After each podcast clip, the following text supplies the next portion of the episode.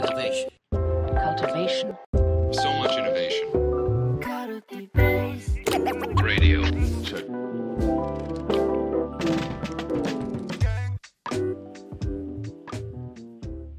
皆さん、こんにちは。皆さん、こんにちは。さいです。みなべです。はい、というわけで、今日もカルティベースラジオをやっていきたいと思いますが、また、ワールドカップ見ちゃって眠いんじゃないですか？ちょっと元気ないですよ。収録日がバレるじゃないですか。そうだね。結構なんかね、タイムラグがあった場合、バレバレになっちゃいます、ね。下手したらこはれ、クリスマスぐらいに出るかもしれないから、い確かにね。ちょうどこれは、あのークロアチア戦を取った次のあクロ、クロアチア戦が終わった日の朝に収録しておりますね。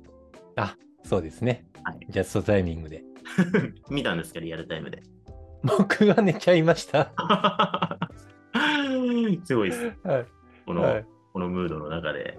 ね、いいだ、いいいやだしづらいやつですよね。いや、あのね、体調がガチで悪かったそうだよね、確かにね。あそうそうそうそうそうそう。そうなんですよね。ちょうど前の週に耳ぐり全社総会があって、で、我々はあの2期目の3クォーターが終わって、これから今4クォーターに入ったっていうところなんですけど、まあそのね、節目の総会で、宮部さん声が出なくなってね、喉が。あそうなんですよね。だからそこに向けて結構、まあ、大切だなって思ったから、ちゃんと準備して、なんかこう、語りのイメージとかもめっちゃ沸かし続けてたんだけど、なんかね、当日声が出なくなるっていう パパターンがあって、あの、ちょちょっとくらい体調が悪かったら頑張ろうかなって思ったけど、もうこ声出ないでプレゼンもうどうにもならないじゃないですか。筆談でやるわけにはいかないからね。だからまさかのね、みなべさんがはい朝声が出ないっていうパターンで、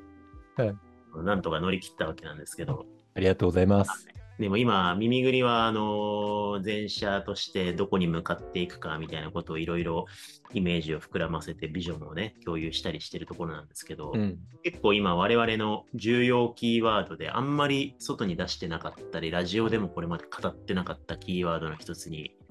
経営の多角化っていうキーワードが今出てきてるじゃないですか。ありますね。いわゆる事業多角化とか経営の多角化とか多角化経営とかって言ったりしますけど、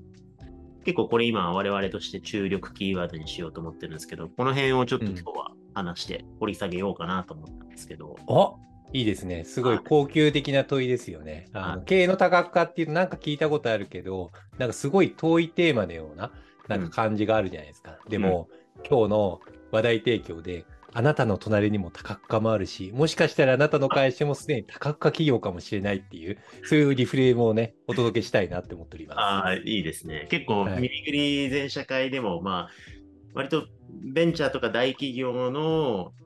事業とか経営に近い案件をやったことあるメンバーだと結構ピンとくるんだけれども、割とそうじゃないと多角化多角化なんかすごい遠い話な気がするみたいなこと言ってるメンバーも結構いましたもんね。いたいた。でも、実は、あのね、日本のいろんな企業が実は多角化をしてるんですよね。で、その多角化の構造がいろんな何かを生んでいるっていうことがございまして、そのいろんな何かについて、東大の先生教えてくださいよ。俺、俺が話すの 今飛び上がりましたよ。YouTube で確認してほしいんだけど、どん飛び上がりましたね。今、完全に、はい、椅子から体が浮いてしまいましたけど、ちょっと YouTube で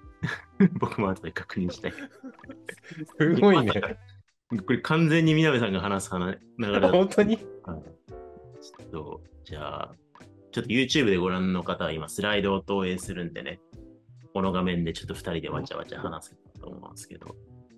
ちょっと、まず最初に多角化って何みたいな話を、ちょっともう、ツボ入っちゃってるじえさっきマリオみたいにすごい飛び上がってたから、ちょっと面白かったなと思って。ゃん。いやもう本当にこのラジオさ、あの打ち合わせを本当に必要最低限しかしてないんで、だから会話再現すると、今日何話しますか？じゃあ多角化について話そうかつって。じゃあ僕が多角化って何すかって振りますねつって。あ、それでいいっすよ。つって。はい、皆さん、こんにちはって入ってたからさ、話と違う。はい。いやちょ、ちょっとだから、いたずら心が湧いちゃうんですよね。なるすいませんでした。素敵ねはい、ボール持ちます。はい。はい。いや、まあ前提だけちょっと話すと、これよく耳ぐりが、あのー使ってるスライドで、まあ、耳の方は耳だけでもわかるようにちょっとお話しできればと思うんですけど、まあ、企業って成長するもので、やっぱりこう、どんな企業も最初は1人とか数名とかから始まって、で、大きくなると1万人とか超えちゃうんだけれども、まあ、その企業の成長段階みたいなのを、ラリー・グレーナーっていう人が5段階にこう分けていて、第1段階が50名ぐらいまでで、第2段階が100名ぐらいまでで、第3段階が300人ぐらいで、まあ、ここ超えるとベンチャー企業はこうメガベンチャーにめがけて成長していくみたいなとこだと思うんですけど、第4段階が1000人ぐらいまでで、最後第5段階が1000人以上ってなってったときに、最初はまあスタートアップ企業のうちは一番最初の事業をちゃんと成功させるっていうことが重要なんで、大体こう全振りするサービスとかアプリとかプロダクトとか製品とかがあって、で、そこに向けて一生懸命やっていくっていうフェーズなんだけど、これがあれですかね、3段階ぐらいでちょっと風向きが変わってくる感じですかね。あ、そうそう。3段階くらい目になってくると、多角化がだんだん始まってくるねっていうのが、まあ、グレイナーさんだったりとか、なんか一般的な話ではありますね。だし、なんか経営の多角化とか、多角化企業とか選択と集中、いろんな話があったりすると思うんだけど、なんかそういうのって、なんか一般的に言うと、まあ、大企業、要はなんか日本でいう数万人の企業とかのメディアとかにセットで出てくるような、なんか経営者の方が語られたりとかするような、うなんか話かなーっていう、なんか紐づきがあるんだけど、まあ、さっきの300人もそうだし、実は、あの、なんか、複数の事業とか、複数のサービスとかって、50名未満のうちからも持っていることってあったりするんですよね。うん。なんか、一つのプロダクトとか機能だけを提供し続けてるだけだと、やっぱり、なんか、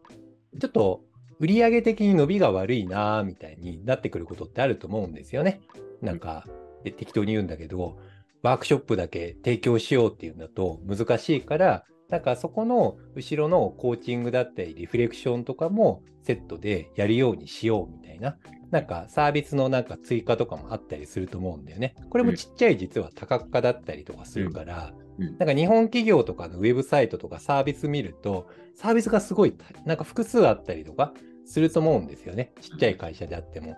だから結構日本企業って多角化が好きだなって思っていて、うん潜在的に実は50名だろうが100名だろうが小さな多角化展開をしているっていうのが結構なんかあるあるなのかなってマジで思いますね。うんうんうんう。うんんなる。ほどですね。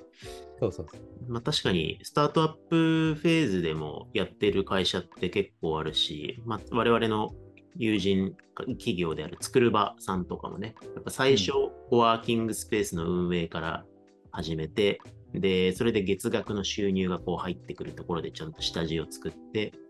で、オフィス作りのコンサルティングの事業を立ち上げてやっていって、で、あるタイミングで不動産の買うかもっていうサービスをやってみたいな、結構フェーズごとにちょっと様子を見ながら、こう、うん。化していくみたいなのって結構まあ割と小さい段階からありますもんね。あるんですよ。これって、あの、なぜかっていう話があって、あの、理由があるんですよ。日本企業って実は結構いろんな会社が、ちっちゃい会社でも中小零細企業様であっても、なんかみんな多角化してるんですよね。で、これ、めちゃくちゃ理由があって、日本って島国じゃないですか。だから、マーケット的に結構世界とある種分断されてたりとかするんですよね。あんまり外資企業とか入ってこないじゃないですか。うんなんか日本の島国の中だけで市場が結構完結するくらいの、まあ、GDP とかもそれなりにあったりするからね、くらいのなんかボリューム感があるんですよね。だからまず外資が入ってきづらい。でも外資は入ってきづらいんだけど結構ローカルじゃないですか、日本って。はい地域密着型の企業とかめちゃくちゃ多いじゃないですか。だから、なんか、外資は入ってきて黒船は入りづらいんだけれども、それぞれの企業が向き合っている市場はそこそこのサイズであるってことが多いんですよね。ってなると、何が起きるかっていうと、市場がね、ちっちゃいんですよね。はいはい。ちっちゃいんですよ、一つ一つのマーケットが。うんそうすると、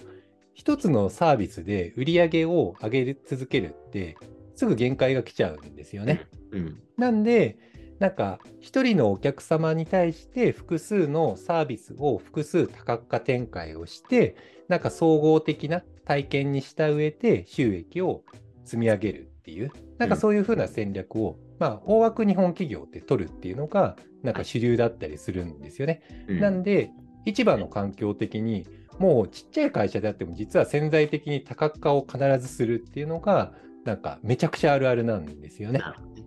そうそうそなるほどです。なるほどです。う。うん。じゃあ比較的この、まあ、グレーナーの理論はグローバルな理うん論ですけれども、うん。まあ、日本はとりわけそういった特性から早い段階から複数事業を手掛けることが多いと。そうそうそうそうそうそう。でそうすると、まあ、基本的には多角化っていうのはビジネスを複数持つっていうことなんですかね。そうだね、ビジネスを複数持つとか、サービスを複数持つっていう、なんかそういうふうな、なんか大枠の定義ではあるんだけれども、まあ、あえて潜在的にあることで言うと、一つの事業を持つイコール、それに基づいて一つの部門とかが生まれたりするんですよね。だし、一つのサービスを提供するイコール、それを提供する一つの職能とかも生まれたりするんですよね。うんなんで、多角化を事業で展開していると、結果的に組織の人の多様化がその数だけ進むっていうのも、実は裏側にあるっていう、多角化と多様化は実はセットっていうのはあったりしますね。はい。結構これまあ裏表裏一体なんだけれども見過ごされがちで、で結構その日本企業の話で言うと経産省のレポートとかを見ていると日本日本は多角化がまあ好きなくせに下手くそであるっていう事実もまたあるじゃないですか。そうそうそうすぐ多角化するのに多角化は下手くそっていうね 謎の事実があるんですよはいね。やっぱアメリカ企業とかのデータと比べても、日本企業は多角化して組織が膨れ上がっていくこと、利益率がどんどん右肩下がりに下がっていくっていうところで、要は複数手出すんだけど、シナジーが出せないっていう問題があるそうそうそう。で、なんかどうやってビジネスのシナジーを生んでいくか、サービス同士のこう利益率を上げていくのかっていう、ビジネス上、事業上の問題って結構課題視されやすいんですけど、結構その背後で起きている組織の多様化とか、人材の多様化とか、え組織構造の複雑化だったりとか、なんかそういう事業多角化に組織が追いついていないみたいな問題が結構実はボトルネックなんじゃないかって感じです。そうですね。そうなんですよね。あの、僕、感覚的にあるのが、なんかね、事業の多角化、なんか顧客目線で、なんか複数のサービス、事業とかを、なんかちっちゃい企業の段階から、なんかユーザーのニーズだったりを見極めて、こういう風な方が喜ばれるんじゃないかって考える、なんか発想とアイデアセンスとかって、うん結構日本人って創意工夫があるせいかわかんないけど、得意だなって思うんですよ、実は。でも、なんか、な事業の多角化は実は結構得意なんじゃねって僕思ってるんですよね。でもはいなぜ利益がうまくい上がらないのかっていうと、ね、日本の大企業とか、なんか日本企業っていうと、なんか調整がなかなか難しくって、で、なかなかこうね、なんか組織のダイナミズムが生まれなくって、リーダーが現れず、結果的にこう硬直化して、進みがな悪くなってしまって、うまくいかない。うんっていうのがよくあるなって思ってて、だから僕の捉え方的には、なんか、顧客を捉えた事業の多角化は得意なんだけど、事業の多角化に伴って生まれる多様化に対する対応がめちゃくちゃ苦手。なるほど。そこで硬直化してしまうことによって、結果的に利益が下がってしまうっていうのが、なんか裏側にある方程式なんじゃないかなっていうのは常々思うところであります。なるほどですね。うん。結構耳ぐりも、まあ、明確に多角化の問題を解決するぞってずっと言ってきたわけじゃないんですけど、結構振り返ってみると、耳ぐりが得意なコンサルティングのパターンだったりとか、結構我々が選んでいただけるパターンを振り返ってみると、割とそこの問題にアプローチしてることが多いっていうことに気づいたみたいな感じです。あ、そうなんですよね。だから僕らとして的的には人の組織のポテンシャルを最大化させようってずっと探求してきたんですよね。でもなんか最大化されようとした時にやっぱりまあ最大化するためには顧客企業、顧客経営の理解をする必要があるじゃないですか。うんで、そこの、まあそもそも組織と人のポテンシャルを引き出すためには、経営とか事業を良くして、表裏一体になったりするわけじゃないですか。だから僕とかも組織コンサルとか経営コンサルに入る中で、ふと思ったんですけれども、あれ、これ、大体ご依頼いただくときって、事業や経営の多角化をしたときに、なんか、その多様化が進んで、それに対して、どういうふうにそのポテンシャルを引き出せばいいんだろうっていう、なんか問いを持ち始めたっていう、なんか、変数をお持ちのお客様ばっかりだなっていうのに、ふと気づいたっていう。そうですよね。やっぱ我々、うんこの第3段階から第4段階に差し掛かって、こうこれからスケールしていく中で多角化していくぞ、でも組織このままだとなんか追いつかない気がするなーっていうタイミングと、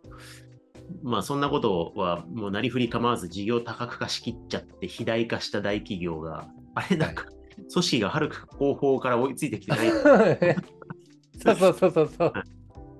いうなんかこう負債が溜まりまくったところを、うん。なんとかしたいみたいな、結構、この大企業パターンと、こう、急成長ベンチャー企業みたいなパターンがめっちゃ、はで、両方結局多角化の組織課題だっていうことに気づいたみたいな感じ。そうそうそうそうそうそうそう。そうなんですよね。おっしゃる通りでございます。さすが東大の先生。いやいや。なんか我々のこの、よく掲げてる CCM っていう樹木図、だいぶ前に作ってずっと作ってるんですけど、結局これもあれですよね、事業多角化と人と組織の多はい様化を噛み合わせていく、有機的に噛み合わせていこうモデルですもんね、これね。そうそうそうそう。これ面白いのが、なんか、これって研究モデルとして我々の知を編み合わせたものじゃないですか。うんね、我々にとける学習論であったりとか、対話論であったりとか、創造性発揮の理論だったりとか、まあ、そういうのが安西さんが、あの専門の中で、それを編み合わせた結果、できたのがこれで、なんか個人のね、探求や衝動を引き出しながら、それをチームで分かち合って対話をして、あの、アウフヘーベンして前に進めた結果、なんかそれがエネルギーとなって、事業が、次々プロダクトや事業が生まれるようなエネルギーが創造性発揮として循環されるよねっていうモデルだと思うんですよね。で、それを我々問いに持って、なんか研究をしたりとか、コンサルティング的な実践をしてお客様に入り込んでやり続けたところ、実践側で分かったのがさっきの話だったっていうのがあって、なんか研究と実践をし続けたからこそ、なんかそこがつながったっていうのは、すごい面白いなって思って、だからなんか実践で振り返ってみて、そのあ多角化構造があるんだなって思った時に、この CCM モデルって、ああ、なるほどね。多角化があって、多様化が進んで、その多様化をちゃんとエネルギーに変えていく。で、それを一つの社会として創造性が発揮されるようになると、多角化の構造に返せるんだなっていう、なんかそういう理解をしたっていうのがあったんだよね。うんそれをこう、なんか気づきとしてね、ラジオでシェアしたかった。そうですね、そうですね。うん。結構、多分サイズ関係なく、日本企業の一つのキーワードは、どう多角化していくか、もしくは多角化によって起きる問題をどう乗り越えるかっていうのが共通インサイトであるとするなら、そうそうそう。うん、なんかそこをめがけてちょっと新 CM をアップデートしていきたいなと、今思ってるという感じですかね。そうだね。なんか、グローバルマーケットとかでね、なんか one product だけで、なんか1 billion とか10 billion、なんか1兆円強とかになればいいんだけど、まあに、日本のマーケットってなかなかそういう感じでもないし、でもグローバルでもそれは最近言われていて、なんかこう、すごい右肩上がりに資本主義の中で経済が成長していくっていうわけではもうないじゃないですか。だから、世界的にも多角化の事業展開をする中で、いかになんか同じ顧客に対して価値体験を向上していくにはどうすればいいのか、複数のサービスを持ってっていう、なんか問いがあの結構フォーカスになられているなっていうのは思っていて、うんだから多分、日本で起きていたことが結構世界中でも起き始めているなっていうのは、すごい思っているうん感じだよね。はいいやすごい重要観点です。多角化は進むし、多様化も実は進んでくる。その多様化の中で、人々が対話しながら創造性発揮をいかにしていくかっていうのは、まさに我々の、まあ、実践と理論開発の、まあ、研究課題なんだなっていうのは思うし、まあ本当にね、あなたの隣も多角化、実はあなたの所属している会社も多角化だから多様化が進んでいる。だから対話が必要なんだっていう、うん。なんかそういうのをね、なんかふと思ってみるとね、なんか世界の見え方が変わるんじゃないかなっていうのは、うん。すごい思ってるところだね。はいはい。いやまさにちょっと身の回りをね、多角化という視点で、多角化と多様化っていう視点でね、捉えていただけるとうん。いいなと思うんですけど、うんまさにこう断片的には結構、まあ、それこそ、こう、企業が多角化し、まあ、そういう会社が増えていったときに、会社の中のジョブも多様になっていって、で、ってなったときに、まあ、一人が同じ専門性をずーっと持ってそれしかやらないって、ある種すごく脆い、脆弱なキャリアモデルだよねっていうので、やっぱりキャリア論の中でもリンダ・グラットン先生がワークシフト、ライフシフトとかで連続スペシャリストになろうとかって言ってたりするじゃないですか。うん。あれとかもやっぱりキャリアを多様化して、一つの専門性で60年突っ走るんじゃなくて、人生100年時代に複数の専門性をやっていこうって個人もキャリア多角化していこうぜっていうメッセージ